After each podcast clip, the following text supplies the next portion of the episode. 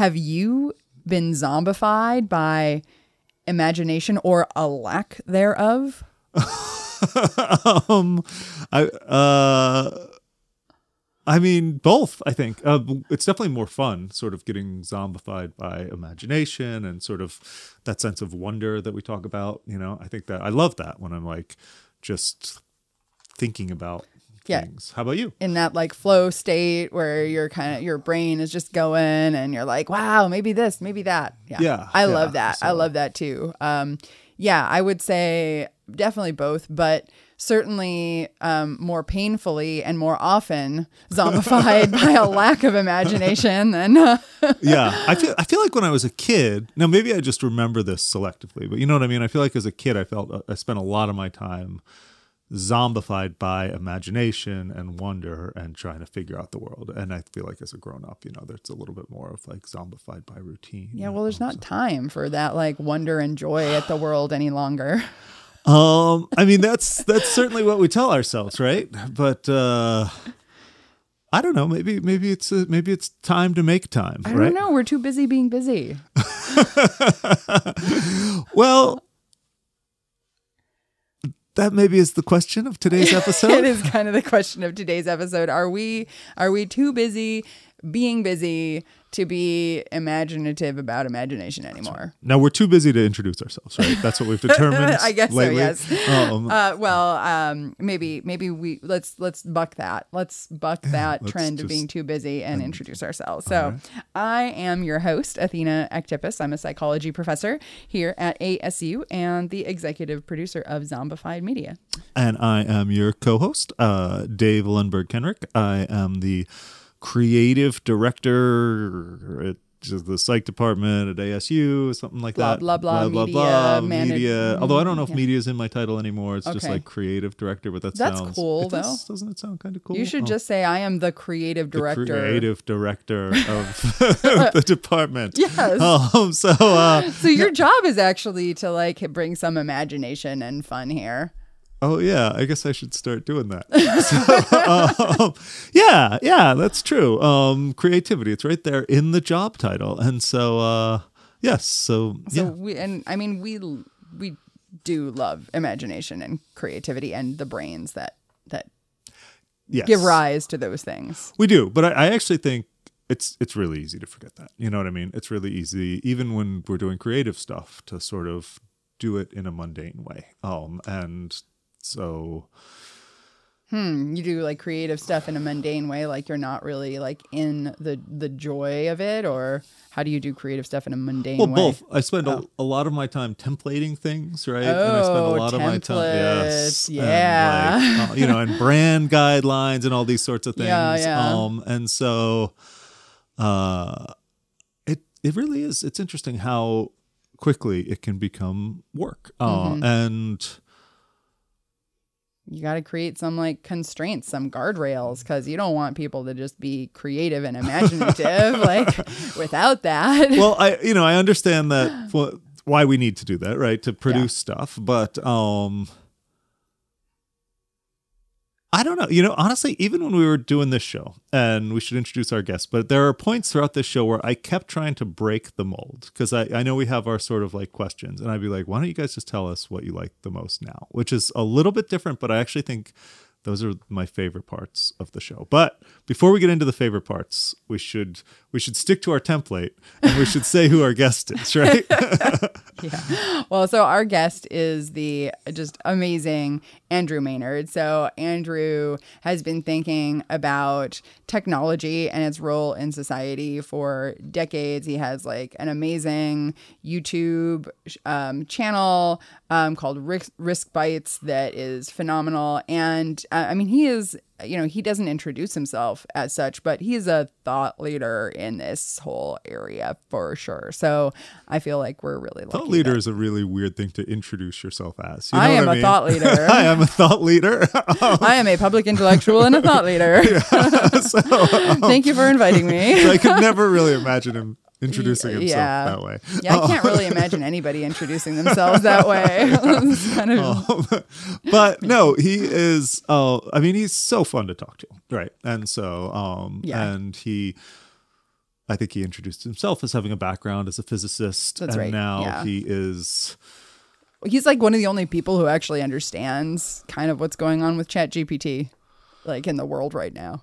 Um, I feel like, you know, he's just he, he like has wrapped his head around many, many different aspects and angles on it and what it means for, you know, right, but I'm guessing for society, I'm guessing if he was listening, he'd also be thinking that he would not introduce himself as someone who understands ChatGPT No, he because he, talks a lot about how he's like nobody understands Yeah. it, right? Yeah. So, um, well, you know, the wisdom to know what you don't know, right? Like there's some of that too. Is Yeah, like yeah. there there are um I mean, there there's just so many things going on with tech that are beyond any one person's ability to fully wrap their mind around it because it's been, you know, they've been created by so many different brains and then they're like, you know, self-training, right? And so there are things that are black boxes now that we might never really understand like what the functional design is underlying them because we didn't clearly enough specify how the learning algorithms were going to teach themselves, right? So yeah, I mean, you know, as opposed to our brains, which we understand so well. that's right. And consciousness, which we under which we yeah. so we just I feel like we've got that locked down, you know. That's right. Yeah, Um, totally. I never I never question my own decisions. So, and we've had, you know, all of history to try to figure that one out. So Yeah, no, that's a really, really good point. And in fact, you know, since we do talk a lot about brains and the future and all of that in this episode and, and in general on this podcast, I think it is really worth, you know, sitting with that. That, like, yeah, there's a lot of unknown shit going on with tech and AI right now, but there's also a lot of unknown shit with our own brains, how Yeah. our brains work, why they work the way they do, you know, what the mechanisms are underlying them. And yeah, so a lot of there's a lot of things to wonder about and imagine how they might work and uh, come up with creative hypotheses and ideas that you could then go and test. so because I think originally the the plan was that this episode was going to be about how we should be scared, right? Like that's sort Scared of part about of our technology, template, right? probably. Is- Yeah. Right? Yeah, but yeah, yeah. then it turns out maybe uh maybe not. Maybe this is super fun.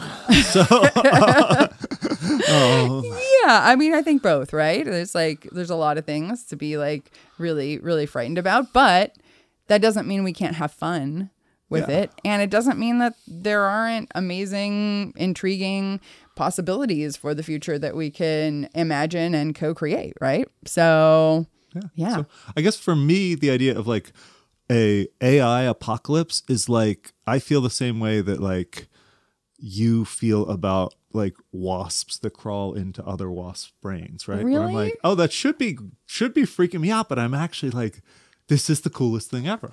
So Oh. um, yeah. Oh, so, cool. yes. So we kind of have like a little bit of like division of labor in terms of our like intrigue like, with uh, forms of or morbid zombification. curiosity. Or Yeah, morbid- yeah, yeah, yeah. right. So, So, um, you like so- the AI apocalypses and Um, so- zombification, and you're like ready to turn your brain over to the machines. I, I've thought I've thought about it. I've definitely yes. I think it'd be great. I want to see what. Yeah. Um, Yeah. And I'm just like so unbelievably intrigued by all these like biological forms of zombification where organisms get hijacked yeah, by each other. Yeah. so. yeah. So for me, like a wasp growing in my brain is like my worst nightmare. But if it's like, hey, we have this chip that's like slightly untested that you could put into your own brain, I'd be like, okay, I'll try it. so sign me up. So yeah. So what is your favorite part of today's episode? My favorite part of today's episode was when we kind of talked about like what the like zombie apocalypse scenario is of you know the way that like tech has just come to dominate so many so many ah, things. Hmm, and that's all i'm gonna say because you have to listen to the rest of the episode. Well, my favorite part was when I got you guys kind of off track and you were talking about the origins of life. And you guys were so excited, right? Yeah. And it like it kind of got me excited. Where it's like, oh, that's this is really exciting. And so it really, I think, demonstrated the way the infection of wonder and imagination can mm-hmm. can spread like a virus. So okay that's also my favorite part now oh good. yeah no that was really fun and i mean i like i really really nerd out about stuff about the origins of life and i don't get the chance to to talk to people about it because I, you know, like yes, I do really interdisciplinary stuff, but I don't talk that much with people who study, you know, origins of life and astrobiology and all that. And yeah, Well, we should do an episode on it. Like it could be like talking Yeah. about the sort of the way the first forms of life spread. You know, I feel like that could we could totally tie that in with. uh, yeah, that definitely is a, a the life zombification. Yeah, so- topic for sure right yeah so- yeah well i i mean i think that this episode was just a super fun way to like also engage about things that i find personally fascinating and terrifying about what's going on with ChatGPT and tech and all of that so having Andrew's brains with us for an hour and a bit. Like it was, yeah, it was just super fun. And um, I'm gonna just like listen to it on repeat for like the next few days so that I can like fully internalize all of his wisdom. All right, I'm going to feed it into ChatGPT and have ChatGPT sort of Summarize it. summarize for it for me. you. all right. Well, let's hear from this week's Fresh Brain, Andrew Maynard. I know it's crazy, but it seems so logical.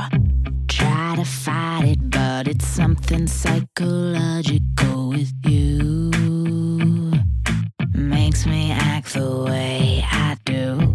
I'm not trying to be over analytical. Retracing time to remind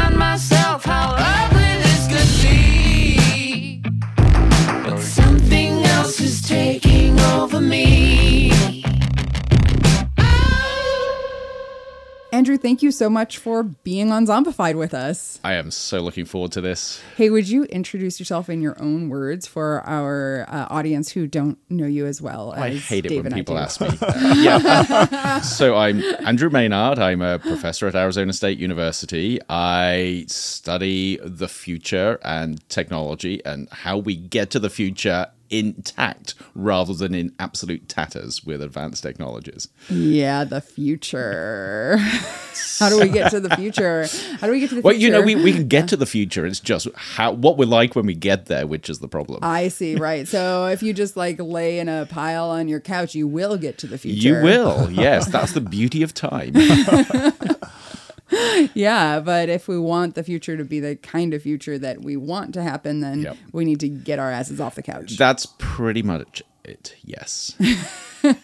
So, uh, Andrew, since you study, you know, all of these sort of different things that intersect with technology and the future and sort of the risks that we're facing in the future, Mm-hmm. um, that's a really like interdisciplinary space to be in. How did you get to massively that? so yeah um i have no idea i started life as a physicist and i so i i tell this story time and time again i did physics because i was lousy at everything else it wasn't that And i now was you're doing everything well, else. well, yeah. I, for, for, for some bizarre reason, I now do everything. Um, but no, I, I always wanted to do everything, and I couldn't when I was younger. And I went through a really weird, convoluted career path where I suddenly found myself in places where I could indulge myself and sort of dabble in masses of different things. So these days, I, I would say I still have a physicist brain. I, that has not left me. But I do hmm. everything from toxicology to environmental science to social science to science communication to anything that actually sort of contributes to how we think in really broad ways about the future and society. Yeah, that, that's awesome, and and I love brains. I mean, you know, I love I know. brains. So, uh, but so what does it mean to have a a physics brain? Yeah, well, actually, I've never been sure whether this is universal or whether it was just my unique and slightly strange upbringing. Um, but I um, grew up in the UK and I was part of an experimental um, series of, of curricula in the UK. Wait, you were part of a massive experiment? actually, yes. Gave rise to your brain? I think I was. Um, it was actually so. It actually has a name. It was called Nuffield Science. Um, and back in the the late seventies and nineteen eighties, um, it was an approach to science that, that taught people to think in terms of concepts and principles rather than just learn things by rote. So when it came to physics, um, the math was important, but more than the math, it was getting an intuitive understanding of how the universe works. And it made perfect sense to me. I, I loved it. I loved it so much that um, I remember um, a high school physics exam, practical exam, where I got so sort of caught up in the experiments we were doing. I actually forgot I was in the exam. It was just fascinating stuff. You had like an out of body experience I- because I- you were so into I, it. I did, but but so so the I think you were part of an. Ex- there might have been another dimension to this experiment they weren't telling you about. there, may well have been now that you mention it. Um, but but to me, the the physics brain, and actually, I think this is sort of a, a- across the world in terms of how physics is, is taught, is is this set of concepts with how you think about how the world works and how the universe works and connections between cause and effect. So that's an important hmm. aspect of it. It's an intuitive understanding of how you put things together and sort of make sense of a really complex puzzle. Hmm. But then there's another aspect to this which I love, and, and this is what you see in in really creative physics thinkers. And it's this assumption that you can reinvent the universe. Uh, there was a, a story that resonated with me when I was fairly young from the physicist Richard Feynman. Yeah, first of all, what do you mean by reinvent the universe? I'm. what does that mean? so it's it, it, it's this idea that um, how we understand the universe doesn't need to be the be all and end all, um, and you can play around with things. So the the obvious example is. Um, up until sort of Newton and afterwards, we, we had this idea of Newtonian physics. We described the world around us using Newtonian physics. And then Einstein came along and said, no, that's rubbish. I've got a much better idea.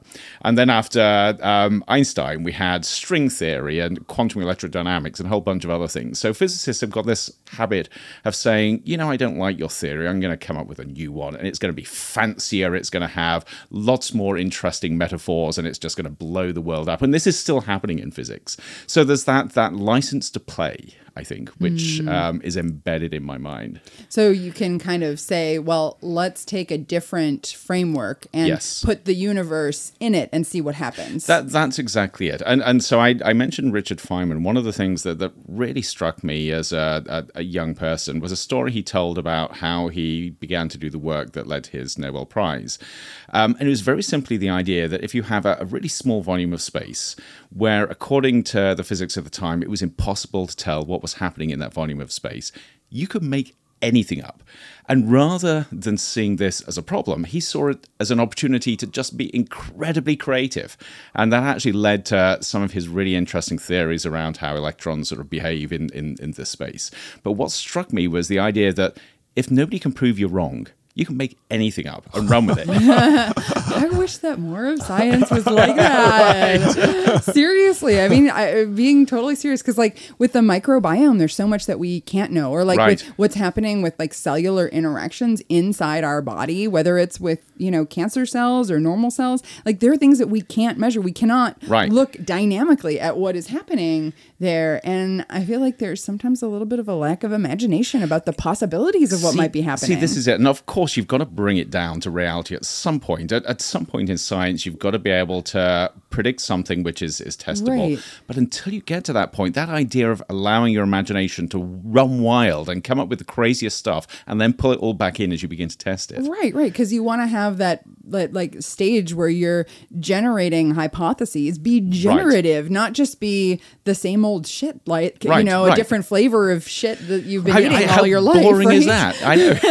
so actually, I've, I've got to say, this was one of my most disappointing wake-up calls with science because I thought this was how all science was done, until I realized later in life that 95% of science is the really boring stuff where people sit in a lab and turn the handle and look at the data with no imagination, Mm-hmm. and it's just that top five percent of people that just break through those those boundaries of, of creative thinking.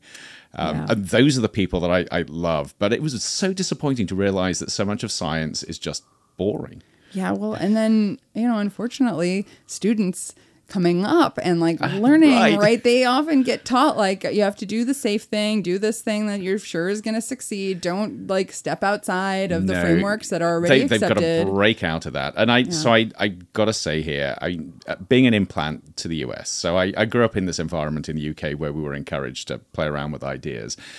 Watching my kids go through the American system, where science is taught uh, in the main, not everywhere, but in the main, as such a boring process. This idea that there is the scientific method, and you follow the recipes and you get data, and that's it. I have never found an interesting scientist who does science in that way. Yeah, well, it's I mean, it's it's amazing to me how like once you kind of you it's almost like you take away like why we even have science in the first place is because Right. we see something and we're like what's going on that's crazy Right. right and you think about like what might be going on and then yes you come up with you know some ideas about how you might test it and you do want to like be very explicit about how your hypothesis leads to the predictions and then measure that analyze that like yes we all agree it's good to do those things but there's there's so much else that is going on Right. with doing good science and a lot of it is really fucking fun It is. right? I, I, And that's it. There is an incredible degree of fun and wonder in science. So, science done well is all about wonder and joy and excitement. And yeah, you may be wrong 99 times out of 100, and you learn to recognize that. But that one time out of a 100 that you hit the nail on the head, it is incredible. yeah So, so could you guys give me some examples of sort of science done well? Oh goodness me. Um, so if you look at some of the, the big breakthroughs, I, I would actually go as far back as, as Einstein. You can go back a, a, a lot further than that, but you look at some of his most creative breakthroughs. He was just trying to imagine the universe in a different way. He wasn't constrained by conventional thinking. He was certainly constrained by the, the, the mathematics of how we describe the universe, but he had a clarity of thought that was just compelling and exciting. And you can feel the excitement as he began to sort of see how things fit together within these these new models. So that's that's one example. All right. Yeah. Um, I, I mean, Darwin. Yes. I mean, in a different way, right? I mean, he was just like, he was so curious about the world and paid attention and observed things and then like messed with things, right? I mean, he had like, you know, all of these mm. plants that he was always like growing. And so, you know, this, this like really kind of immersive way of like a, sort of an almost an embodied kind of Right. like in, you know, then you start to get these like intuitions about what might be going on. And then, yes, then you want to like pull it together with, you know, these concrete observations and then what, you know, what would you predict from this and what would this mean? But you have to be, you have to have something that allows you to get outside of all of the previous assumptions about what the world might be and why the world is the way it is. Yep. Yep. And Yep, and, and I think there are many examples there. So actually, I was going to go back to that example of that that high school exam. So we had uh, an experiment where we had a, a ball of steel wool um, connected into an electric circuit, and we were told to blow on it and see what happened. And there was an ammeter in the circuit, and you could see that the flow of electricity changed. Effectively, what we had was a hot wire anemometer, although we weren't told that. Um, and just the process. hot wire hot wire anemometer? anemometer is, is is basically it's a piece of heated wire, and as air flows across it, it changes the resistance of the wire, and you can use that to correlate with uh, the wind speed. so okay. effectively, what we had was one of those in front of us, and I was just so enamored by the fact that I could blow on this ball of steel wool. And it changed something. I uh-huh. it was I was a little kid, sort of blow, change, blow, change. Wow, this is amazing! and then thinking, why does it do that? That's doubly amazing. Yeah. Yeah, right. And you know, I feel like there's almost like a skipping over of the wonder. Right. Yes. You know, and it's like, no, we just need to get to the learning part. And it's like, no, the learning part, you can't like that. That is the like the wonder Right, is part of the learning. Like you can't just be like, no, just the facts. Like learn the propositions that explain the world. That, like, that, no, that's doesn't right. work. It, it is. And and then if I was to get really nerdy, I, you do begin to sort of put the math in. So I, physics, you can't ex, extract it from the math. But that's when sort of once you've got this intuition of how things connect, you can use math as a language to describe that. So now you put a, an equation up, and it's beautiful because you can see how all of those components describe what you're seeing and observing. Yeah, and you can be like, "What the fuck? How come the math can describe this?" Right? And, like, it's so cool, right? But you know, if you're just like, "Okay, now you're gonna learn that this math shows why this oh, happens," yes. right? Like that is not amazing, but like seeing a thing, experiencing it, watching the changes, and then there being a way of like representing it with like numbers and symbols where you can predict things, like that's How cool is that? That's Yeah. amazing. Yep. Yeah. Yeah, well, I, I mean, it's, it's interesting actually to think like very big picture about how we can really get zombified by a lack of imagination. I was going to go exactly in, in that direction. Yes, I, I, I actually think there's a really interesting parallel there where creativity and imagination is sucked out of us. So we just end up being a husk following the same patterns that we've been taught to follow. A So the- zombie. a zombie. uh, yes. I- yes. An, an imaginative or intellectual zombie just sort of plodding along. yeah, so I'm not quite sure what the brains are in this analogy.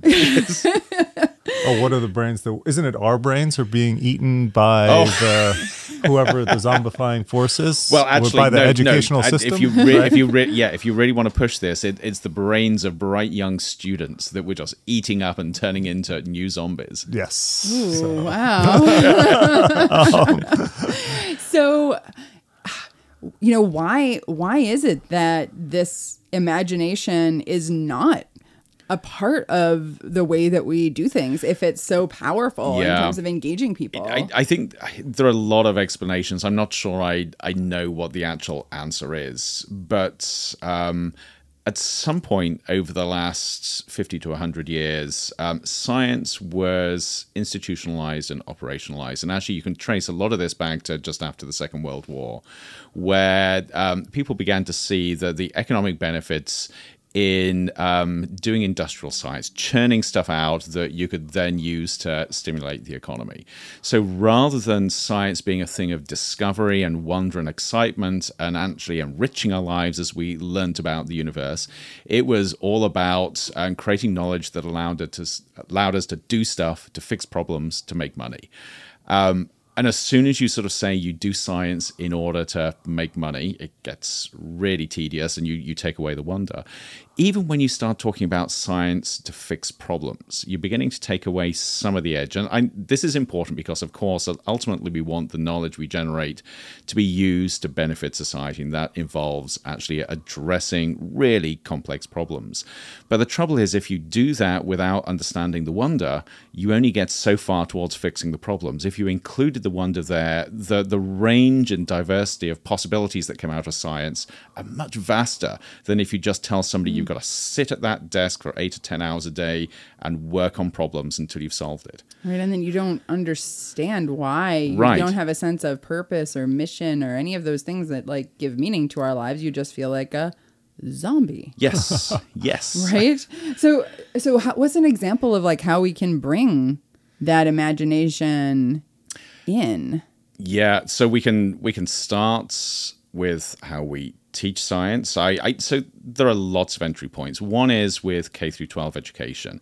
Um, uh, here, I, I've got to say, I teachers do an incredible job uh, within limited constraints. Uh, with, well, with Yeah. limiting constraints, and, and with a, a lot of things that, that actually hold them back. yeah Um, but I think we can do more to think about the wonder of science as well as the, the practice of science there. And then when you get to university and we train students, I think we can do an awful lot more to give them latitude to enjoy themselves. Um, But that requires institutional change. And not only in the institutional, it, it requires society to recognize that there is value in play in science. Maybe, maybe this is the key. So you take a, a funding agency like the National Science Foundation, um, they want results from the dollars they put into science, and, and understandably so, because this is taxpayers' money. They want to see a return on the investment. But I think they get so paranoid that we're not going to see a big enough return that everything is operationalized. You have to produce more and more and more for each dollar. Whereas if we actually had a way of allowing play, imagine when you got an NSF grant, 20% of your time was just allowed for playing, for messing around with new ideas. I think people would ultimately become far more productive and would have far more bright scientists in the pool. so so you're suggesting that that students should have fun I guess I am. That's so radical. I mean, and also that researchers that we should have fun. I, I, so that I Yeah. Mm-hmm. absolutely believe, and I. So you must have seen this. The number of people that, that I talk to who are just burnt out. They Yeah. they feel as if no matter what they do and how much they do, more is expected. So they have no time for fun and for actually thinking. right. So, so let me ask both of you guys, sort of right now, in your careers, what is the science that fills you personally with the most sense of wonder and fun? I'll let you go first if you want. Yeah, there's there's an awful lot of it. Um, and this is going to be really controversial, um, and I hope somebody pushes back on this. But the the science that doesn't fill me with wonder is social science It does or doesn't? doesn't Does not. Be- Okay. because it because it seems to be sort of o- driven by a need to address really sort of complex and depes- depressing problems which is which is important mm. but i mm-hmm. find it very hard to find joy in that. The stuff that that gives me joy is is everything from learning about the intricacies of biology to learning about the universe to, to learning stuff that we don't know the answers to and even being shown that i'm wrong with things. So so again, I don't know whether this is sort of typical scientist or atypical. I get excited when somebody says, look, something that you've thought of as being true all these years is actually wrong, and this is why, and isn't that cool?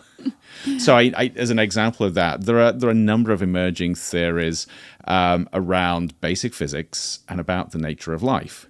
Uh, which I find absolutely intriguing. I think a lot of these are probably wrong, but the fact that they bring a very, very new perspective to how we think even about the, the nature of life and the emergence of life, I find incredibly exciting. Can, can you run Oh, any um, of them by us? Goodness me. So, um, yeah, some of these are really complex, but I'll, I'll just give you a flavor of Sure. one. So, um, a scientist called Jeremy England, a, a, physicist, um, came up with this this theory of the emergence of life, where I, I'm going to sort of simplify this right down to, to something which is almost definitely going to be wrong because it's simple. But he was interested in this this idea of entropy. So, so entropy is this idea of over time it's harder and harder to extract usable energy from the universe until you get to heat death where you can't extract anything. Um, and he argues that this is this is a natural law of the universe getting to, to heat death. And there is a, a law here that says the universe wants to get to heat death as fast as possible, but it's constrained by a number of things. So there's a long, slow process to getting there. But then he comes up with this argument that says the universe has also got this ability to sort of throw up new ways of getting to heat death faster. And one of those is life. Because living systems use up energy, usable energy, faster than non living systems. So you think about humans. We are burning through energy at no, like nobody's rate. We're actually accelerating the rate of entropy increase. And he says it's obvious this is going to happen. If if the purpose of the universe is to get to heat death, anything that accelerates that is going to be favored. So he has this theory that basically says that that life as we know it is naturally going to occur all over the place because it just accelerates the rate at which the universe dies, which is a bizarre theory, but it's really elegant. Interesting. So it's like uh, the universe is a chaos monger or something. I, yes, effectively, yeah. And I, I, I've described this in, in the past of uh, as as life punching a hole in the the slow, inexorable sort of decay of the universe. So we suddenly sort of slip through the hole and, and we decay faster. But there's that little bubble as we do it where everything becomes really exciting and fascinating, as it does with life on Earth. Uh, So I have to uh, do a little aside here because I didn't realize that like you're really into theories about the, like the origins of life Right. and such, and I am secretly now not so secretly obsessed with it and i have like all this shit in my notebooks about like all these different Right. like different ways that life could have started and i don't have enough people to talk to about it so now, Now I'm gonna, i'm gonna call you up and i'll be like andrew what do you think of this crazy So theory what, the what's month?" your what's your favorite origin of life theory?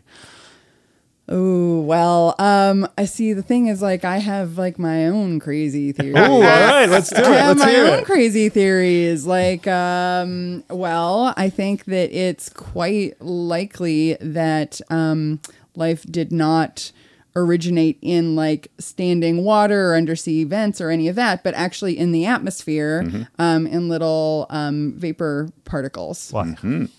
Why?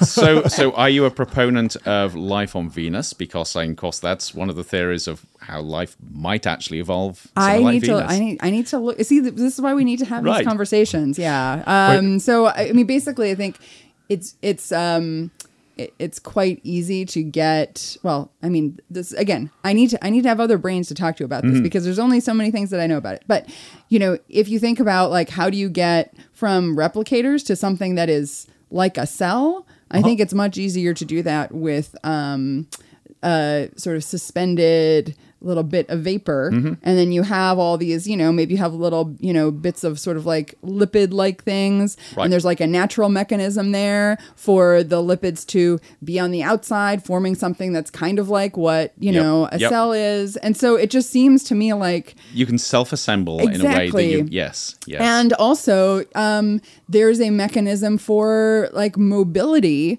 right away because if you can change the internal, you know, features a little bit, then you can become lighter or heavier. So if you want to, you know, you want to become heavier, you can get you can go down and land. If you become lighter, then you can disperse. Hmm, so Yep. it seems to me like it that I mean, it's I don't I haven't found anybody else who is thinking along Right, those lines. I just have a bunch of shit in my notebook about that, but I don't have anybody to talk to. I, I, I love that actually, and I so so actually, to, actually two things that meet. So this is this is why conversations like this Yeah. are so important in Yeah. science. Um, so two things come immediately to mind. I one is theories of what life might be like on Venus if it ever evolved, Mm. um, and the idea both that it almost definitely couldn't evolve on the ground because it's so harsh, but up in the atmosphere it might. And um, some time ago, I think within the last 12, 24 months, there was evidence that maybe there were levels of phosphorus that were synonymous with life. That's now, it, it's looking increasingly unlikely. But the idea that life might evolve in a, a gaseous environment is reasonable. But the other really, really way out thing um, ties in with science fiction. This idea of what would life be like if it evolved in gas giants? Because then you are dealing with atmospheres and life development and evolution. Yeah. All right. All right. That, uh, I'm so Wait, excited. so, so let me just uh, so wait Yeah. if it, it would the idea be that it started like in like Venus or like a gas giant so is Jupiter a gas giant is Yes, that correct yes, and yeah. then kind of got brought over here or that I, I don't think it has to be that that way. I mean, I, I think you could look at the the Earth's atmosphere and, and still have the, the same sort of ideas, Okay. but it's Yeah. one that's extendable to other extreme environments. interesting Yeah. so yeah. So this is what happens when you anti-zombify science. Yeah. well this is good I mean I think this is sort of what I was curious about is sort of Yes. what you because we were sort of Yeah. talking about the idea of bringing Yeah. like wonder to science and I think getting a sample of it is actually really nice Yeah. Mm-hmm. Yes. so Yeah. um, well, and I've actually, I mean, uh, just to be, you know, honest, I've been like kind of frustrated with like how hard it is to find people to talk to Yep. about my, because, you know, I think there's like, there's a lot of potentially really interesting, you know, other things with how like initially you get replicators and how you get like, you know, Mm-hmm. like, uh, so I have, yeah, I have like all this stuff and I really want to talk to people about it, but people don't want to talk about No. ideas that aren't already out there. That that that's it. And I can guarantee when people listen to this, you'll have an awful lot of people who will say that's nonsense because it doesn't align with current dogma. yeah. Um, but I believe very, very strongly there's a need to push against current dogma, even if you don't fully believe it yourself. So, an example of that is um, with my work around nanotechnology. There's been this this idea, or there was this idea back in the 1980s, that we could create nanobots, little nanometer-sized robots that could run around and, and do stuff. Um, professionally, I think it's an utterly nonsensical idea, but I think there's incredible value in talking about it. And I, I talk about this with my students because if you don't completely reject the idea, but you explore it, that's when the creativity begins to emerge. And that's where I think it's so important not just to ditch strange ideas, but to actively embrace them and start playing around with them. Yeah. So, what are the barriers then to that happening? Like, why Hmm. why don't we do that more? Again, I I think it's we've built this culture up around not only science but but how we explore things, which in at one level I think we divide the world into the serious and what we think of as the not serious. So we sort of say if you're doing a serious job, if you're being paid for it, you're not allowed to play, you're not allowed to be creative. If you're playing and being creative, that's the non-serious stuff that that you you're supposed to do in your own time. And it's a totally stupid dichotomy. It is. Yeah. Yeah. So yesterday I was talking with my son who's 11 and uh, we were just like joking around and just like, ha- you know, having a lot of fun. And um, he said something kind of about like me, like, you know, being like, you know, funny. And I'm like, oh, I'm like the, the funny parent. I'm the fun, funny parent. Uh, like, so then, you know, what's your papa? We're, we're, we're divorced now, right? So, um, and I'm like, is he the serious parent? He's like, no, you're the serious parent. I'm like, wait, so I'm the funny parent, the I'm fun the parent, and the serious parent? He's like, yeah, you're Actually, so intense that you're both. That's that's pretty cool, actually. I, you know, I can imagine parents out there thinking, "I, wish I was both the fun and the serious bent rather than one or the other. yeah so i i mean i think like it is i mean even i was thinking of those as like you know Hmm. like there's a spectrum and you're on it but no you can you can do both Yes. at the same Yep. time Yep. you can be serious and have fun And it's it's almost. I mean, this is. I, I don't know whether this analogy works, but you look at a professional comedian. I, professional comedians are dead serious because this is their art and their craft, but they're funny at the same time and Mm-hmm. Yeah. imaginative at the same time. Right, You can't have one without the other. Yeah. Yeah. So so we have uh like this cultural idea that you that serious and funny need to be separate. Right. And that's one of the barriers Yes. potentially. Yeah. Um are there other are there other things that get in the way? Oh, apart from lack of imagination. Lack of imagination, yeah. I, I also think, I mean, this relates to the sort of cultural idea of like, you know, you can't have funny Mm-hmm. with serious, which is, um, I think when people either are in the mode of sort of like ego or status competition, Yes, right? Then it's like you have to conform to, you know, w- these are the expectations for how you're going to present your Actually- work, how you're going to talk about your work, how you're going to respond to other people's Yes. suggestions, right? So th- this, I think, is actually really important, um, and that idea of, of collaboration or, or working together. Yes, if you're in a power struggle where you're trying to establish dominance in a field or make sure everybody knows how wonderful you are, you are gonna be serious. You're not gonna let yourself go and be sort of slightly sort of goofy or funny or imaginative. It's only when you have the security in yourself to be a little bit self-deprecating and actually think about giving to the other person rather than establishing yourself that you have that freedom to play. Yeah. Yeah. And I mean, I think there's also a a situation often that happens like, you know, in, in my field, like in sort of evolution behavior mm-hmm. world, but I think in a lot of other worlds too, where you can almost signal that you're smart mm-hmm. by being very critical. Yes. Mm. Oh, your field and mine.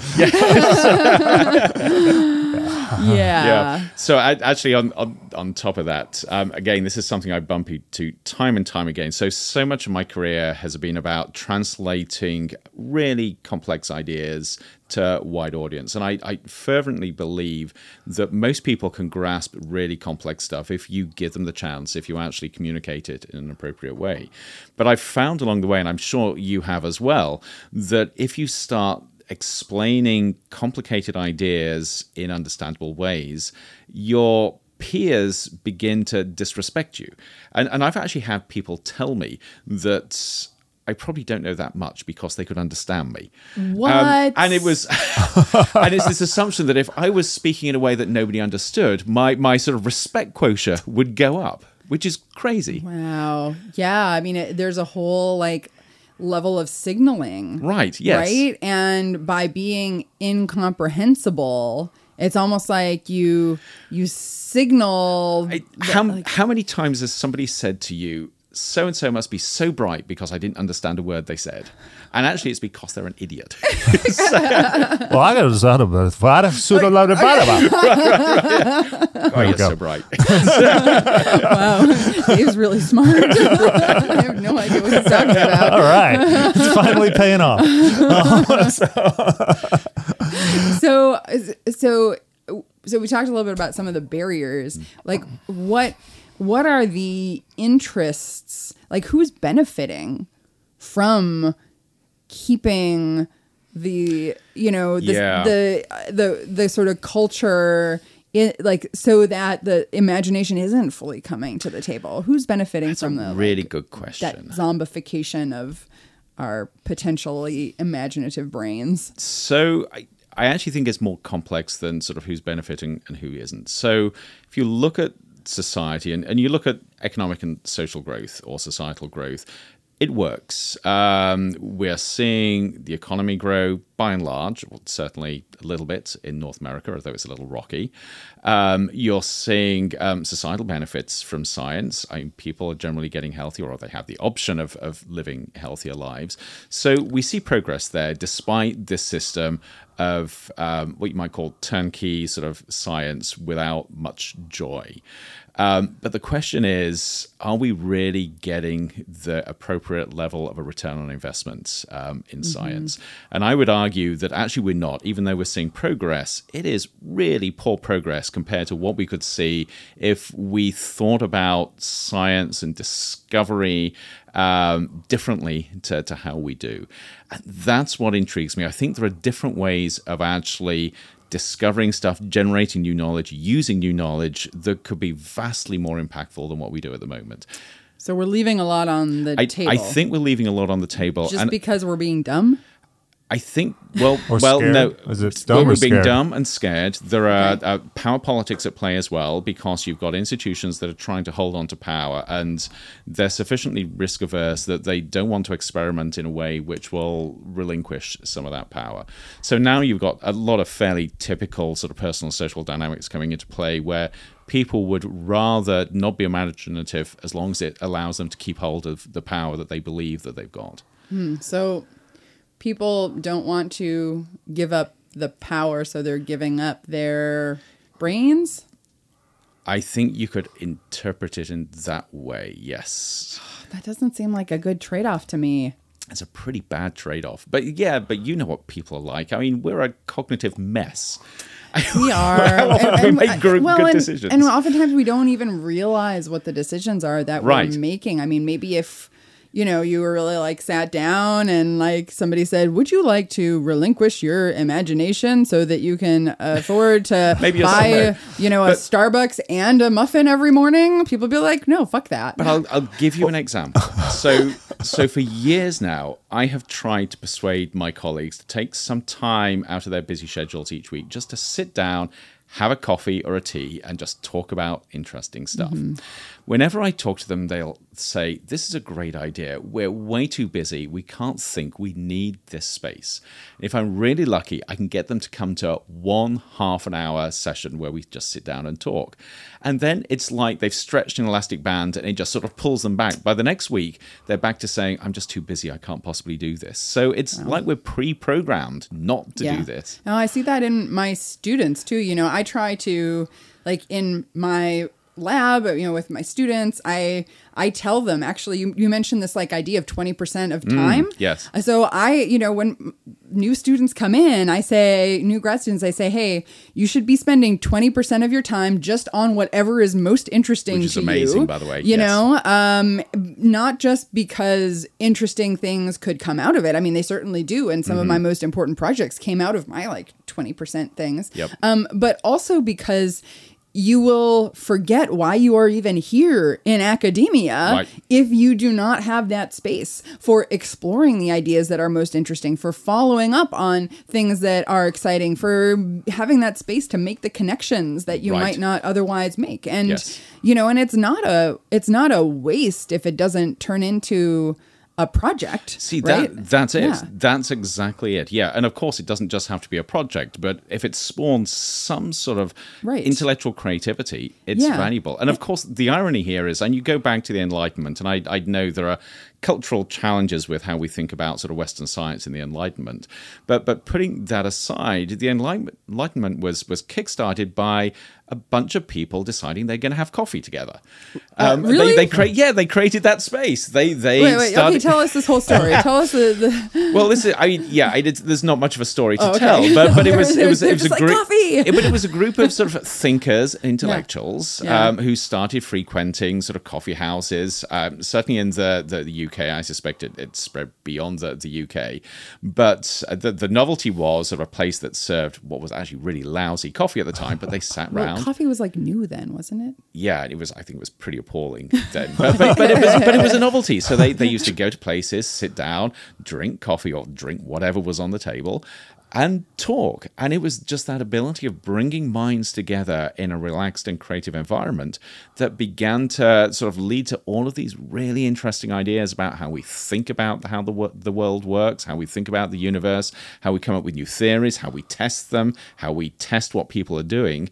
Um, so yes, you you think about sort of that that catalyst for innovation. It just sort of it led to massive breakthroughs in how we think about science, all all because of coffee. Well, and because people we're like, yes, I want to spend some time sitting around and talking, Right. sharing my brains with other people, I- it- right? That's exactly it. Yes. Yeah, Yes. yeah, and you can get magic happening when you start because you know each of each of our brains has its own limitations, but once we start like networking them together into know. this like massive, you know, super so here- brain, here's right? another here's another bit of craziness. So we know this works with computers. You think about artificial intelligence, um, and we know that if you put a, a ton of graphical processor units together, you get more powerful AI. Yeah. Hmm. So we know that sort of more units smushed together is better. Yeah. But we don't do that with human brains. Well, and why are we not doing that to try to solve the problems of the world? Right. Right. right like academia is not designed to like get us to a place where we can like actually really like communicate across disciplines Yep. trust each other enough to be like yeah hey we're all on the same page we're trying to solve this problem let's So- all just share information So if I can be even more cynical here. Oh, I- yeah. yeah. so I, th- this isn't strictly speaking true, but sometimes I wake up and feel that it is. Um, you look at the problems of academia. We have this habit of solving the problems we can solve.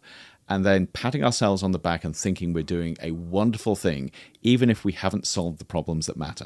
So Hmm. it's like politicians just answering the question they want to answer that's exactly it. Yes. Yeah. So I, I think we need to do a better job of thinking out what the problems are that truly matter or the questions that matter because they're not just problems. but i don't have time to think about what the Well, actually, I want to know right Have a now. cup of coffee. Wait, so what are the questions? What are the problems that really matter?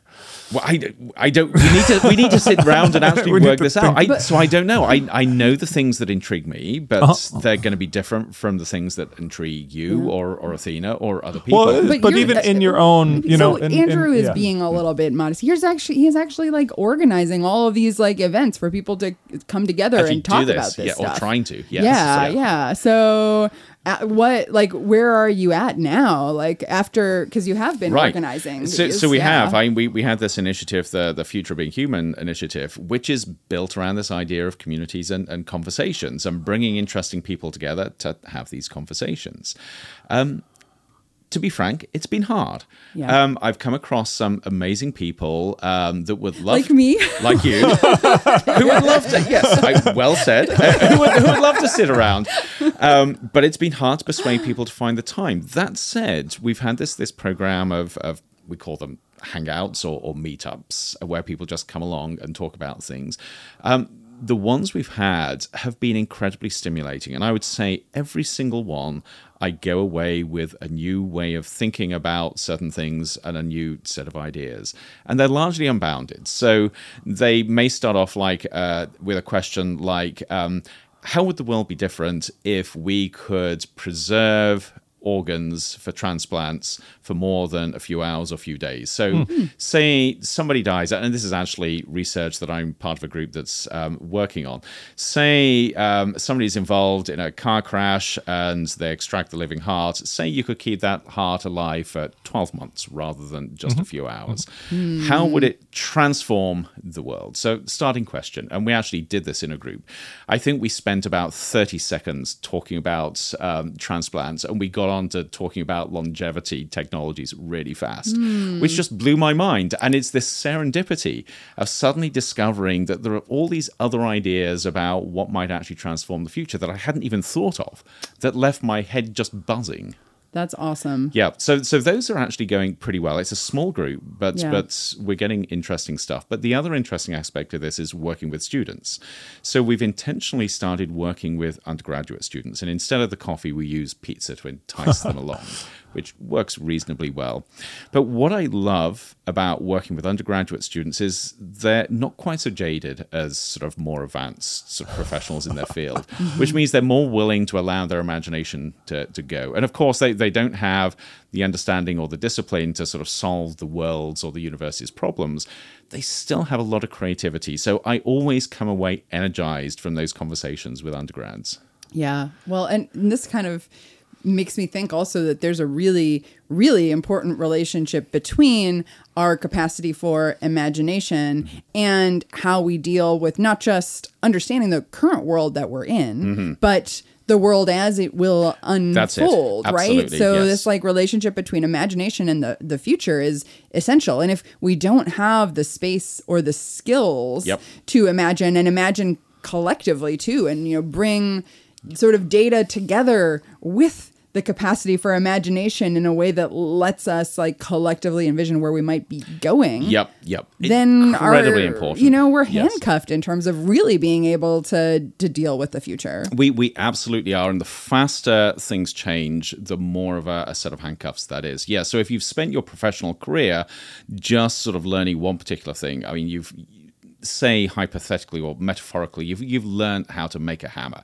If you have a discussion about the future, you are limited by a hammer shape inside your head where everything looks either like a hammer or a nail, and you need somebody else with a different perspective to break you out of that. That's where these conversations are so important. Yeah. We're actually seeing that around artificial intelligence at the moment. So the discussions around how things like large language models and, and chat GPT are going to disrupt the world.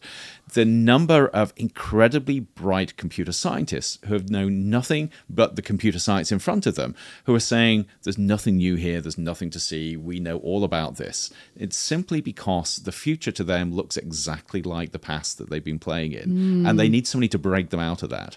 So, what do you think, as you know, somebody who studies tech and the future and who has a great imagination? Um, You know what? Like, what is this future with things like Chat GPT Yeah. and these like large lang- these models that are are just able to to do things that it, I mean, it's hard. I, I mean, I, I know for me, like, I go in and I play with those things, and I still I cannot wrap my head around Yep. how these algorithms are generating this kind is- of these kinds of responses. It is quite incredible, and even more incredible when you think that the, the genesis of ChatGPT was just an engine that was designed to predict the next word in a sentence, like Google does. You start typing, and it was supposed to be a, a sort of a, a way of predicting the, the next few words. And they discovered that it not only predicted the next few words, but the next sentence, paragraph, whole essay, which is just amazing. Um, but in terms of where it's going, this is the first advanced technology I've worked on. I've worked on many where I cannot see the future. Um, it is happening so fast and it is so disruptive that I have no idea where we're going to be in wait, wait. 12 months' So, time. so you're saying in the past when there have been like you know tech innovations, Yep. you've been a fucking prophet, and now No, you're no, like, no. I don't know what's going on. I don't know everybody. not a, not a, not a, pro, not a profit, but I've but I've had this feeling that that we can see a pathway forward. So Okay, you go back to something like nanotechnology Yeah. that I was working on 20 Yeah. years ago.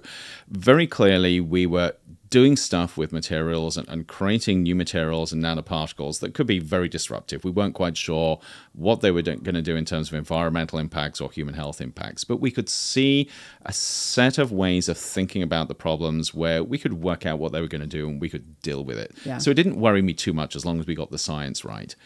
In contrast to ChatGPT, ChatGPT brings me out in a cold sweat because I can imagine how things could go horribly wrong, but I can't predict where things are going to go and how we're going to deal with this. So everything from the, this question of is this just a tool or is it challenging our assumptions of what it means to be conscious um, or have sentience or what personhood means?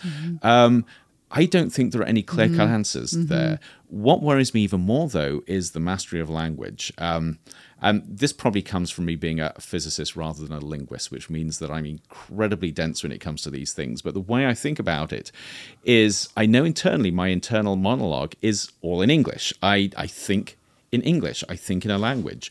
I understand other people using a language. I, I understand who you are and, and what you're thinking through language. I create connections with the world around me through language. We're now creating machines that are better at using language than most other people, including myself. What does that mean when the medium by which we understand the world and understand ourselves has been co opted by machines? Is this going to completely disrupt our understanding of ourselves? I don't know. Yeah, well, now we loop back to like a point you made earlier about not being that into social science, but now, hey, like uh, we kind of need to like think about yeah but but here's the interest so so this is this is where i'm a real mess because yeah there's part there's part of my brain that thinks this is really scary but then the physicist part of my brain kicks in and thinks this is really cool Yeah. I, Yeah. we could all be dead isn't that amazing a little morbid there. Yeah, just to bring some morbidity. Yeah, I, well, I, you know, as somebody who, I mean, I consider myself kind of a, you know, social evolutionary scientist, and you know, but I don't just study human social behavior. I study mm-hmm. social behavior of, you know, cells and other entities Right. as well, right? So cooperation and.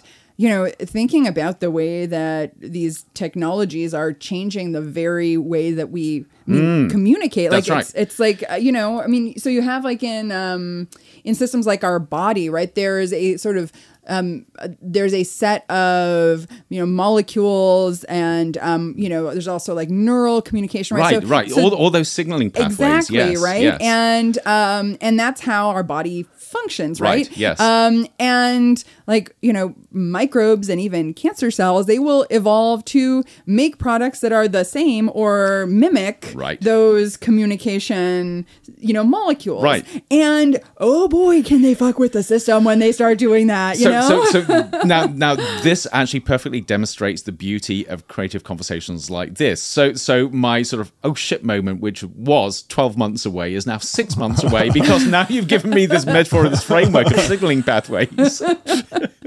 Yeah, yeah, and I and I think also like you know these issues of how do we um, develop trust in Mm. online spaces, right? I mean, it, it we we base our our feelings of trust often on like, well, feel like we're part of the same group, or we have a back and forth where we develop a rapport, Right, yes. Um, and I mean, I think like there have been sort of um, challenges over the last few years just with, you know, like on the internet, not everything that seems like a person on the internet is an internet is is a person, right? Mm-hmm. Yes, like yes. there's a yeah. And now um actually Dave and I learned this like term from our students, like the dead internet theory that Okay. like like the internet will like be made of way more non-living, non-person entities right. that are like people than actual people representing themselves. It's like you know zombie zombie wow, internet. right, yeah. right. Yeah. Goodness me, yeah. Okay, so then back to you. How how is how is AI going to exacerbate this? Well, Is is the internet just going to be for AI? I, I yeah, it's like AI is like liking each other's posts and like well, I'm, so here's one way it already kind of is for AI that I always think is really funny.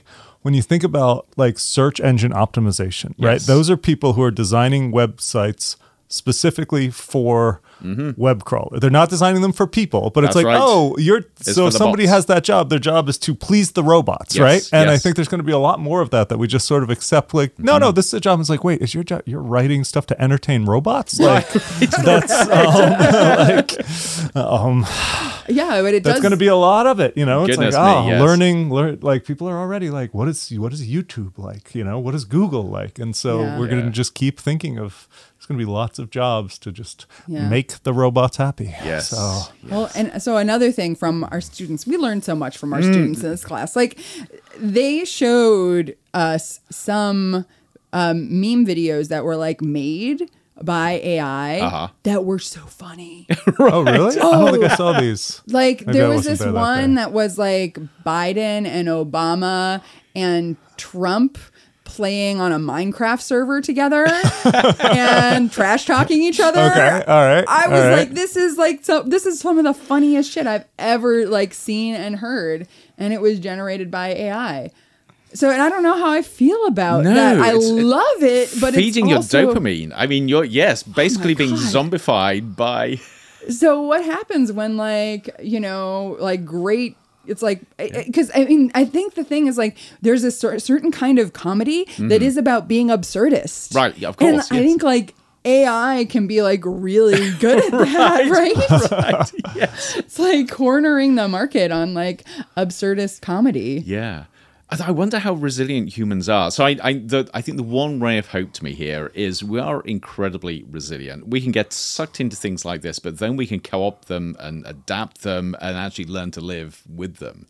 Maybe, maybe that will be the way forward. I don't know. Yeah. So so if we take sort of what we know is happening already, Right. with you know the future and technology, and let's also, for the hell of it, let's throw in the lack of imagination Okay. that Right. humans have, right? Like, I mean, in a way, it's like you have AI that like just like exploding imagination. Right? Yes. And yes. meanwhile, us humans are like, I must do this in this way, and not, you know, like not It's a challenge recipe anything, for disaster. right? Yes. So, like, what happens when humans become more like rote, machine-like zombies? so when the AI is like doing all this crazy shit. There was a there was a beautiful sort of seed of a science fiction story here, a transference story, where you start off with sort of smart, intelligent, creative um, humans and dumb computers, and something changes, and as the computers become sort of smarter and more creative,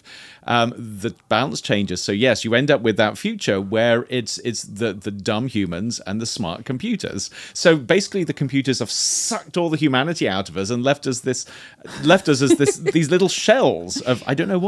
So, what is what's that zombie apocalypse story, Andrew? What, what? How would you see that playing out? Um I don't know. Well, I mean, of course, I mean, you, you've got sort of analogies like The Matrix, which is, isn't quite the same, but I mean, you've got all these people sort of living in their own artificial world. I don't know. There, there's something there. This is reminding me of something, and I can't quite sort of put put a pin in it in my head. But I, I, I can see the zombie apocalypse in the future, where literally sort of the world is sort of full of these sort of very happy, very creative little pots floating around. I, I'm not quite sure what the humans do here. The, the humans are these like little shriveled husks, but I'm not quite sure what purpose they play in this future. Maybe they're the pets. I, no, actually, no. that, that this is this that is it. This, is- this is the way it Oh, goes. okay, okay, tell us, yeah, tell us. no, no, no. So you've you've got the the sort of smart, creative AIs that Yeah. basically keep humans as pets.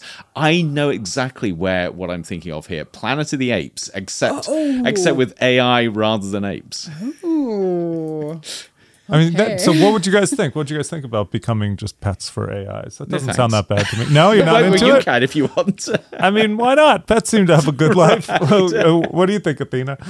I mean, some people maybe already are. It's right. Like, what is Maybe, your right. what's your phone telling you? Like, I mean, what's my schedule say is the next thing I have to do? Like, I'm just, you know, Right. I was thinking your one like laugh algorithm, like like it's not so much you were talking about how these things can be funny, but mm-hmm. like the thing that will get you is a thing that where you tell it jokes and it decides whether or not it's funny. I feel like you're going to sit there all day trying to get the AI to laugh. no, Yeah. I don't care about making an AI laugh. I care if you like my jokes, though, Well, yeah, but I don't know. Once because you, you're a real human.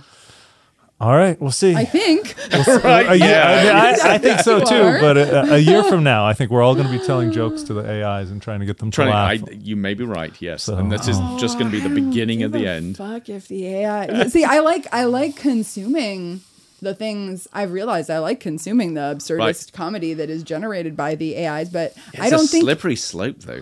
Ah, but you, know what? Maybe if there was like an app where you would go on it and you would tell jokes, and there were just a bunch of AI bots that I didn't know were AI bots that would like my like my I, jokes. I would be then- I would be really curious if we so I don't think we want to do this right now because we're not set up to, but if we went into like Chat GPT, like especially if we could find Chat GPT four and you could say give it three jokes that you'd written and say which is the funniest and why. No, I No, feel like don't- once you I did that you'd get do so hooked. Oh no, I, I think you'll start a meme. I, I think even people listening to this, they're going to be sort of opening GPT oh. four and trying it out, Trying it and out. I'm getting curious. I, obsessed. w- I bet I would get. I oh, bet I would Do- get totally obsessed. At what with. point do you get the, the jackpot where you get the joke that GPT four really likes? You know what? Yeah, I don't know. Like that actually would be really fun. I make. appreciate that you guys are on the same page about this, but for like I am not. It's like for me, like joking is about like the interpersonal thing, and it's about like hearing the person laugh, seeing their little things on their eyes crinkle. You know, like that's that's what it's this about. for actually, me. I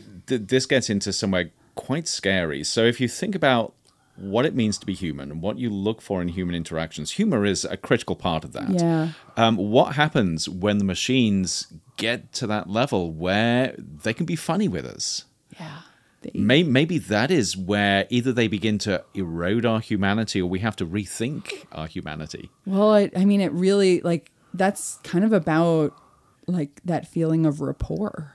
Yeah, I, yes. Right? Or maybe it's a good thing. Maybe we'll end up with human machine partnerships that are really productive because we share a joke. Right. It does seem like it comes down to this. Like for me to really Mm. think something's funny, it's like I have to feel like, oh, that other person gets where I'm. co- Like there's a yes. connection. Yeah, yeah. So I know we'll be getting Yeah, drunk will with be. AI next. But Oh. but how can we be on the same page? Like how can an AI signal to us that we have a similar view on the world through a joke? That I feel like you, that at least for me it doesn't that doesn't compute. So, so so so the interesting thing here is i mean at the moment it can't you look at something like ChatGPT um, and it is it's it's just a, a statistical representation of the best response uh, to you. So there is there is nothing behind it. But researchers are already beginning to realize there's something weird going on in the neural nets that they don't quite understand in that they're sort of beginning to sort of organize in, in ways that, that the human brain does in very, very simplistic ways. And there's a possibility that there are sort of effect the equivalent or the the um, analogy of neural pathways beginning to develop um, that begin to signal the very beginnings of proto consciousness or something like that. but we don't even know what consciousness is. No, I know. I- So what is I- I- proto Yeah, I mean- consciousness? Sorry, but It's the like, thing that comes before the thing we don't understand. Okay, okay.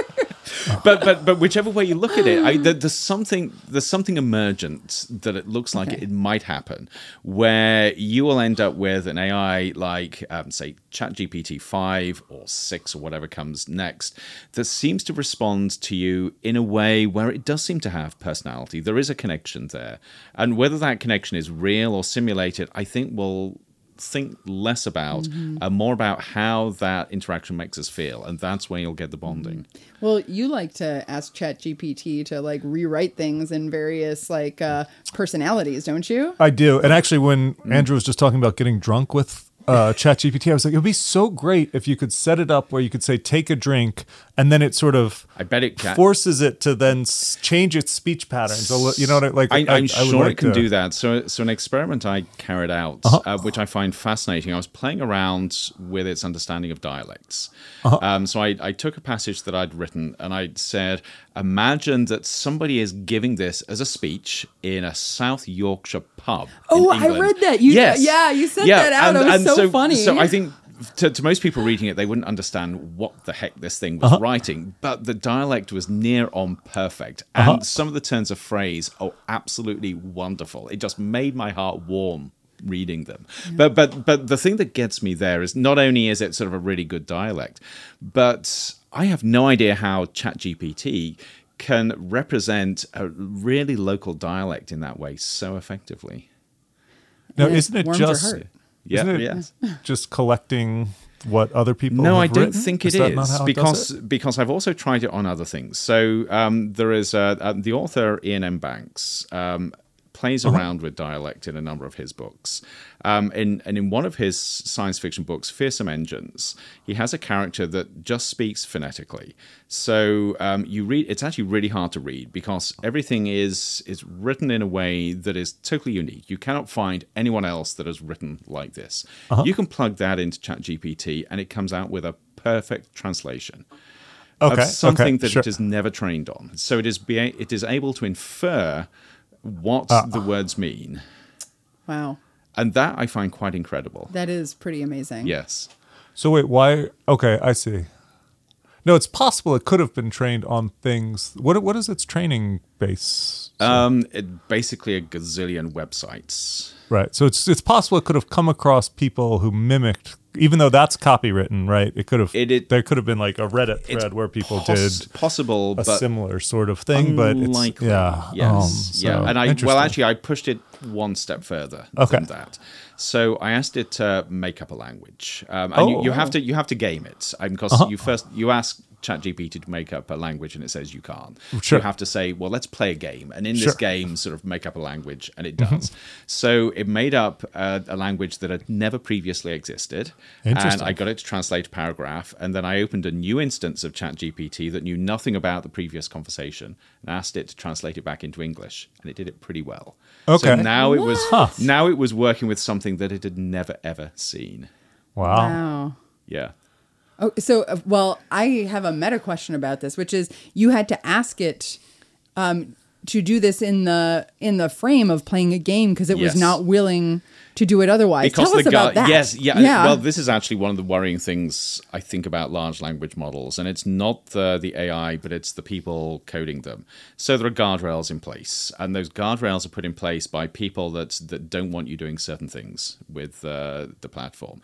Um, so one of those, I guess, is sort of letting ChatGPT know that it can't just make stuff up; it can't make its own language up. So you have to sort of get past those guardrails by, in this case, using the idea of playing a game. Well, that's so funny because it's willing to make all sorts of shit up. It makes up references. I it know. makes up know, studies. like, this is almost like going back to the idea of getting it drunk, right? You've got Yes. to come up with a way to sort of get around those barriers. Which, which, which, all right, we'll, which is we'll where just pretend, I right? think, I, yes, I think you can set up that that prompt that says, "Okay, let's pretend you've had a few drinks, you're a little bit inebriated, and I want you to sort of play along in this character." so that really is what you're doing. You're just Yes. trying to get it. You're trying to. Oh my gosh! So um, So now ChatGPT is your favorite drinking buddy, right, Uh, yeah, that we're trying to get to embarrass itself, even though it's like I, I don't want to do that. And it's like, come on, everyone else is everyone else is making up languages. Um, so so I have to ask, like, given all of this that's going on, Right. like, is there stuff that is happening that's like really a problem for our autonomy, like Yeah. in this technological future that we're What does autonomy right now. mean anyway? Yeah. Um, yeah yes yeah what does that even mean Right, Like, right. yeah Um, no, there is, but I think it's really complex and tangled up. I mean, the the whole question of autonomy is is slightly complex anyway because there are so many people and systems making decisions for us, and they give us the illusion of having some degree of autonomy, but actually it's it's somewhat constrained. Um, and from what we can see with powerful emerging technologies, there is a chance of a lot of that autonomy being taken away, and we're already seeing that. I actually I hate to bring everything back to ChatGPT, but it's a great example of where people are happy to sort of have this relationship with a machine and be guided with what comes out rather than thinking for themselves. Um, and I think you're going to find more and more types of technology innovation that make it easy just to do things without thinking. So that's one way of robbing us of our autonomy. There are other ways, such as if you look at the autonomy of, of in particular marginalized peoples, um, where, um, and we know this for a fact, that the way we're developing and training some technologies, they favor some communities over another. So that's another way of, of robbing people of autonomy. And, and these are very serious issues. Um, but how that plays out, I think, is complex because you've always got this dynamic between the technologies pulling things away from us, people self assembling and trying to pull those things back and finding new creative ways of, of developing autonomy. Yeah. Um, and that's part of the complexity of the system.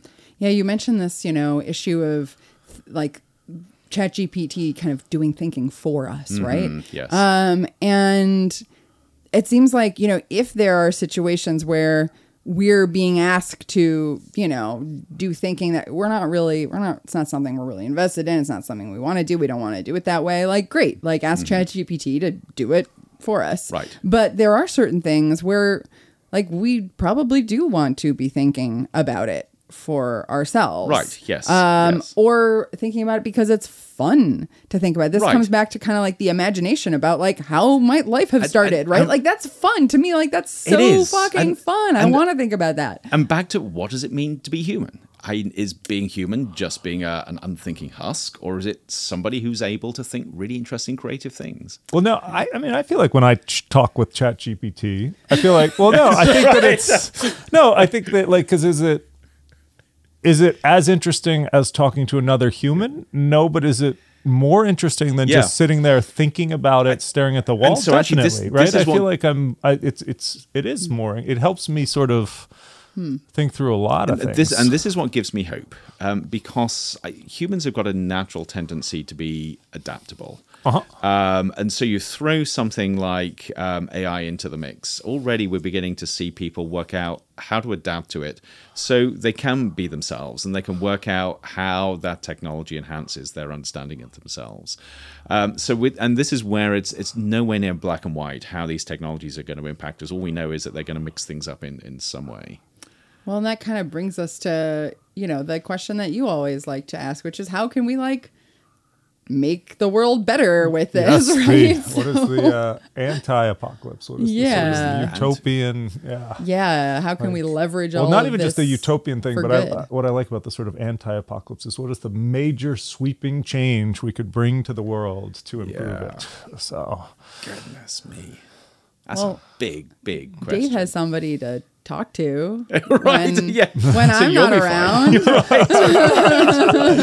um no i mean well that is the thing already that i think it's like and it'll it gives me it's a low it's sort of low stakes right i think Mm-hmm. you may have gotten emails from me that i ran past ChatGPT first to see is this funny, and then and then uh, Which of these three jokes will Athena like? yeah. so, um, uh, oh my gosh, I really have done all not exactly that, but I've done those sorts of things Yes. to try to figure out which of these Yeah. like, and then uh, so that is kind of nice, you know. Yeah. I think You could have um, like uh, Chat GPT um, create your like dating profile for you Yeah. yeah to I've make it about like that. the right amount of funny.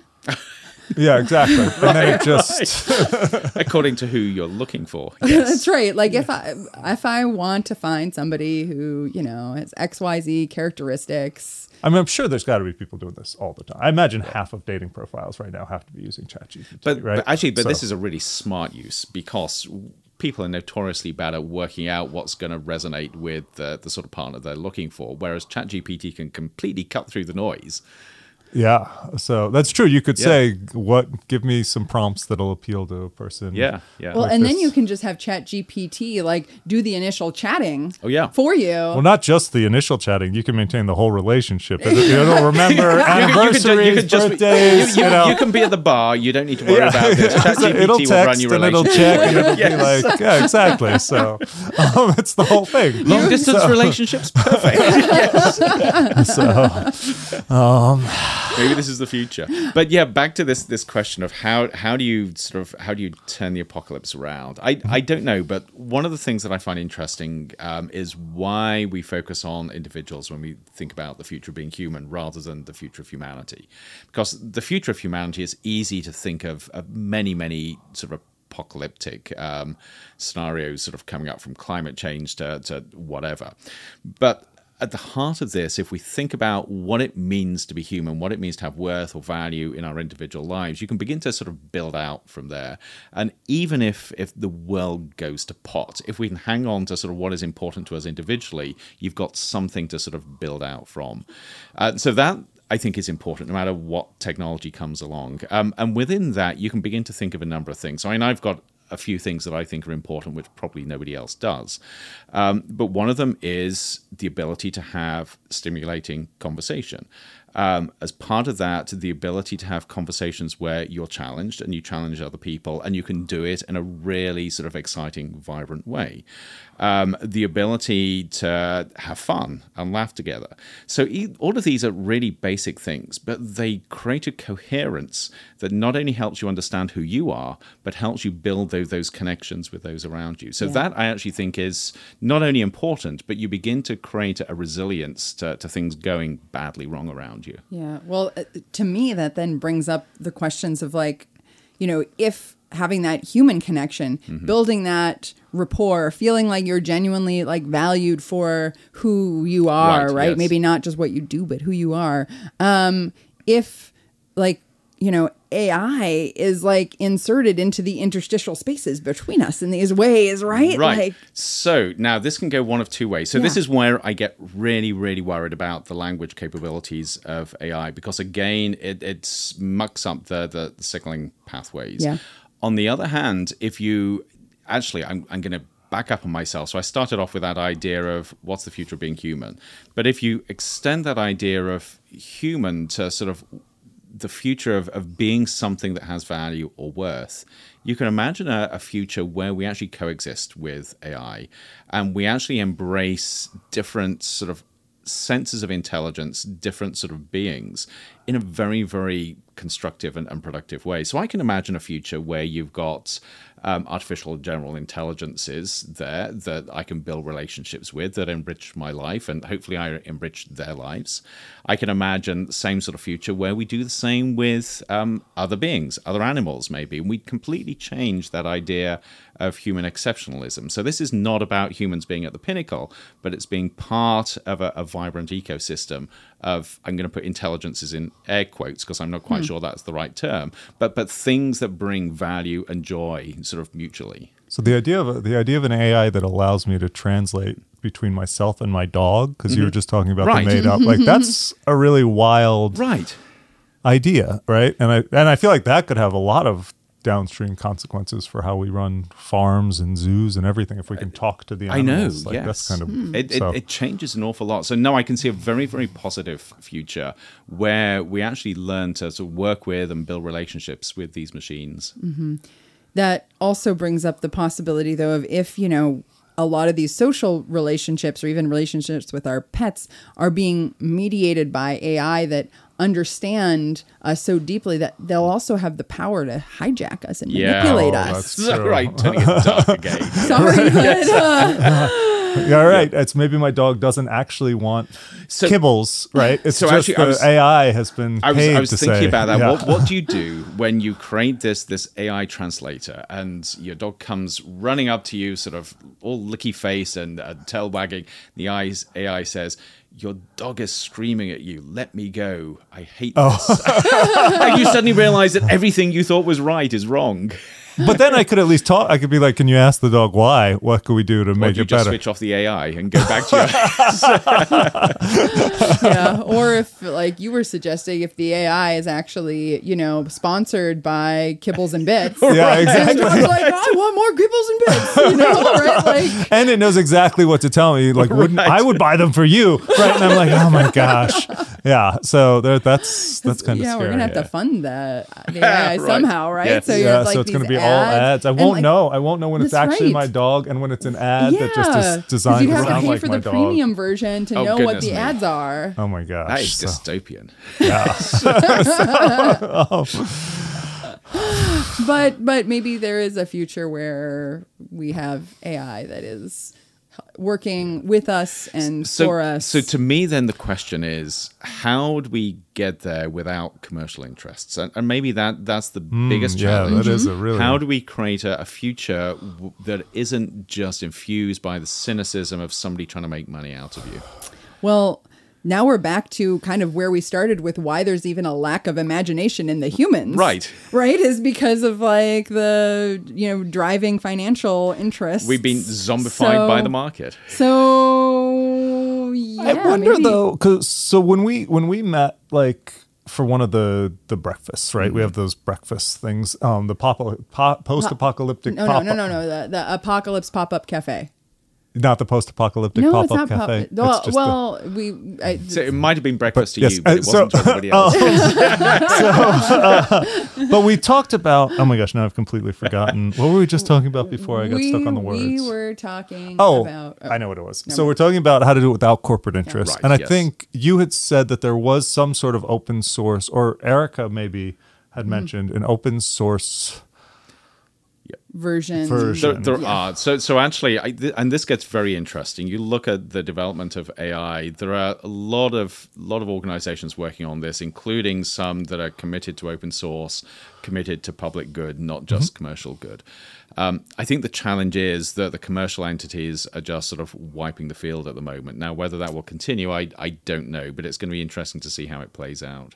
Yeah. Do we have any power ourselves in this to influence, like you know, the extent to which I would like to commercial think interests we are imbued in can. this? I again, it comes down to how well people are motivated, Uh-huh. and I'm not sure that people are motivated enough at the moment. But Uh-huh. in principle, that there could be a positive revolution. I mean, so one simple thing that the three of us could do that although I say this and I still haven't done this, and Erica did send me the link, is we start using whatever the open source thing is and start telling people about it and Mm-hmm. Right. start saying, well, I'm using this because it's not commercially owned, and I think that's important. But the And so- trouble is, if the open source version is not a patch on ChatGPT, I mean, I, even in this conversation, I would carry on using ChatGPT because I see the value in it, even though I Mm-hmm. know it's from OpenAI and it's, you know, it, it's not entirely private. I mean, OpenAI are a complex organization. They're a sort of for profit, not for profit. But Yeah, but again, it's Really? a sort of thing Yeah. where where you can also you can use both, right? yes, and and yes. so but you um, can you can you can propagate this idea Yeah. of using different um, platforms. and, yes. and I would actually think it'd be good to be using both right now to sort of see what the um Yeah. Yeah. but just Yeah, I mean the fact is though, it, I mean we're also, you know, Busy. I was gonna say we're all so busy. I was too busy to say that. Um, that like the things that work for us, we do right. It's like Amazon. Like I'm buying stuff on Amazon I- all the time. Well, so actually, a per- perfect example. Remember Yeah. when Elon Musk took over Twitter, and there was uh, an exodus of people to other platforms, including Mastodon, which is a federated, um, not-for-profit pa- mas- um, platform. And I, I did the same, and I hung out there for a couple of months, and I came back to Twitter because that's where the people were that I needed to engage with, and it was just easier coming back to Twitter. Sure, but I, I, I do. So there's part of me that thinks every time we sort of push against those boundaries a little bit, we Mm-hmm. Yeah. we help build those external Yeah, things, and, I- also I would agree with you. Yeah, Yeah. I mean, in, in principle. yeah. Well, well, but uh, but uh, the other thing is, I think this is a thing that is so fascinating. You know, that I think going back to what you guys were talking about earlier about the wonder and the excitement, I think that people, it's still really young. You Right. know, and Yep. so I think, I think people we could we could tap into that. You know, and Yeah. sort of. Well, maybe we could at least learn from the AI how to be a little bit more creative and imaginative Maybe- and not maybe- maybe- not worry about Maybe like that's the way you to know. do it. I mean, actually come up with sort of AI partnerships, even with AI as it is at the moment, Mm-hmm. um, that are intentionally designed to free up our imagination and our time and our creativity. Yeah, or at least, you know, like they set the bar a little low. Like that story that you had AI write Right about yes, the, um, to inspire students to not use Chat GPT. yes. um, so um, it just made shit up that didn't even make sense, right? It was it's like, you know, because each of you, each story is like a star in right the sky. that i had a no. dream i had a dream that i was like i forget whether i was traveling through the stars or i saw all the stars and i was like each star is unique and this was it was like the story was like when i was in college in 1995 i had this dream where i looked at all the stars and i saw that they were all different and then i realized people shouldn't use ai to write essays and i'm like Yeah, man. and you're like, I could do better than that. You know? yeah so but you know i could start with that but Yep, uh, yep. yeah so yeah. Yeah. Well, okay. Maybe so. Maybe the part of it is like AI can maybe be a low bar for us to like uh, go, you know, above it in terms of our imagination, or just an inspiration for thinking outside the box sometimes. I, I like the inspiration. A little idea, yes. absurdist to Yes, yeah. you know mix it up. But to- I, but I also like the counterculture approach of this is an opportunity to help people see an alternative pathway. Forward. Yeah. Mm-hmm. So I think I think I am going to look into this Mm. this open source open AI and, and maybe start making my own. I, I assume it's very complicated to make your own. Actually, it's not. Oh, really? Ah, It takes takes some money, but Oh, it's it's not well. that difficult. no, maybe I'll get people going on it. Right. with me. So Well, Andrew, are there any other thoughts that you have for us as we're, you know, kind of on the precipice of this very uncertain future um, with with AI and with our own imaginations perhaps being Yeah. slightly, uh, you know, paralyzed because of our embeddedness in various institutions at the moment? Yeah. So, um, yeah, I'm not sure I've got anything really profound or powerful to say, but but I I would say more than anything, this is a time that people need to keep their minds open. They need to be questioning, inquiring. They need to be excited about what's happening, but excited with open eyes. And the more they understand what's happening and how it affects their life, the more they'll be able to be part of decision making across society moving forward. So, yeah, be open eyed, be be wowed. Um, be creative, enjoy what's happening, but be sharp about where things can go wrong. Right. Well, that, those are great words to leave us with. Thank you, Andrew, so much for sharing your brains with us today. My pleasure. Can I have them back now, please? And if the whole world says that we're crazy, we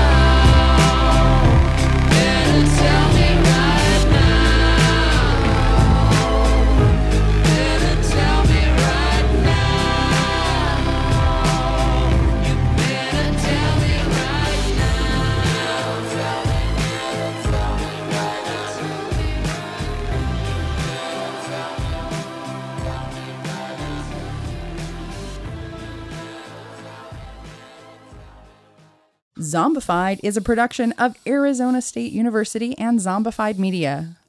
And we would like to thank all of the brains and algorithms that helped make this episode possible, uh, including those at the Department of Psychology here at ASU, The Interdisciplinary Cooperation Initiative and the President's Office at ASU. the Lincoln Center for Applied Ethics, all of the brains that participate in producing this podcast after we record. So Tal Rom, shout right. out to Tal Rom, all who, does takes our the sound. digitized versions of our voices and makes them sound human for you guys. and then Neil Smith, our phenomenal illustrator. Who takes the digital pictures of us and makes us look less human for you guys. That's true, yes. and uh, Lemmy, who composed and performed our song "Psychological," which is a feat of zombification It in is. and of It is a itself. feat of, and it's also uh, music is a really interesting form of human communication. So um, is. yeah. So, Absolutely. uh, and then of course we've got our Z team. Yes, all of the undergraduates, grad students, um, and others who step in and help with things relating to this podcast, doing transcriptions, um, coming up with crazy stuff for social media, all of that. And uh, speaking of social media, Oh, find us on Twitter and Instagram, and maybe are we on Mastodon? Are we not on Mastodon? uh, not not yet, but Okay. if you're gonna set it up, Me? Yeah. Um, sure. you're, are you? Uh, we're on Facebook too. Oh, Facebook. Yeah. Yeah, There we go. And, we're on the internet. Oh, yes, at zombified.org and zombifiedmedia.org, whichever one you prefer typing. Yeah. Well, zombified.org is where you find like all of our podcast covers, and then you can like click on them and find the new episodes that way. So, And we've got our merch.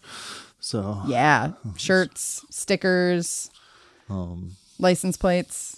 No, we don't have license oh, plates. wait, well, now we got to get on that. so, but also, you know, since we were talking about imagination and wonder today, people can take the shirts and they could try to make a license plate out of them, or they could put the sticker on their license plate to just cover up all the letters. That's probably legal, right? Uh, check check with your local states. This is not legal advice. Um, uh, is there anything else we say at the end of these? No, that, that, that's we, the end what, of no. There template. is. We say thank you for listening to Zombified, your source for fresh brains. I know it's crazy, but it seems so logical. I can't deny that there is something supernatural with you. Makes me act the way.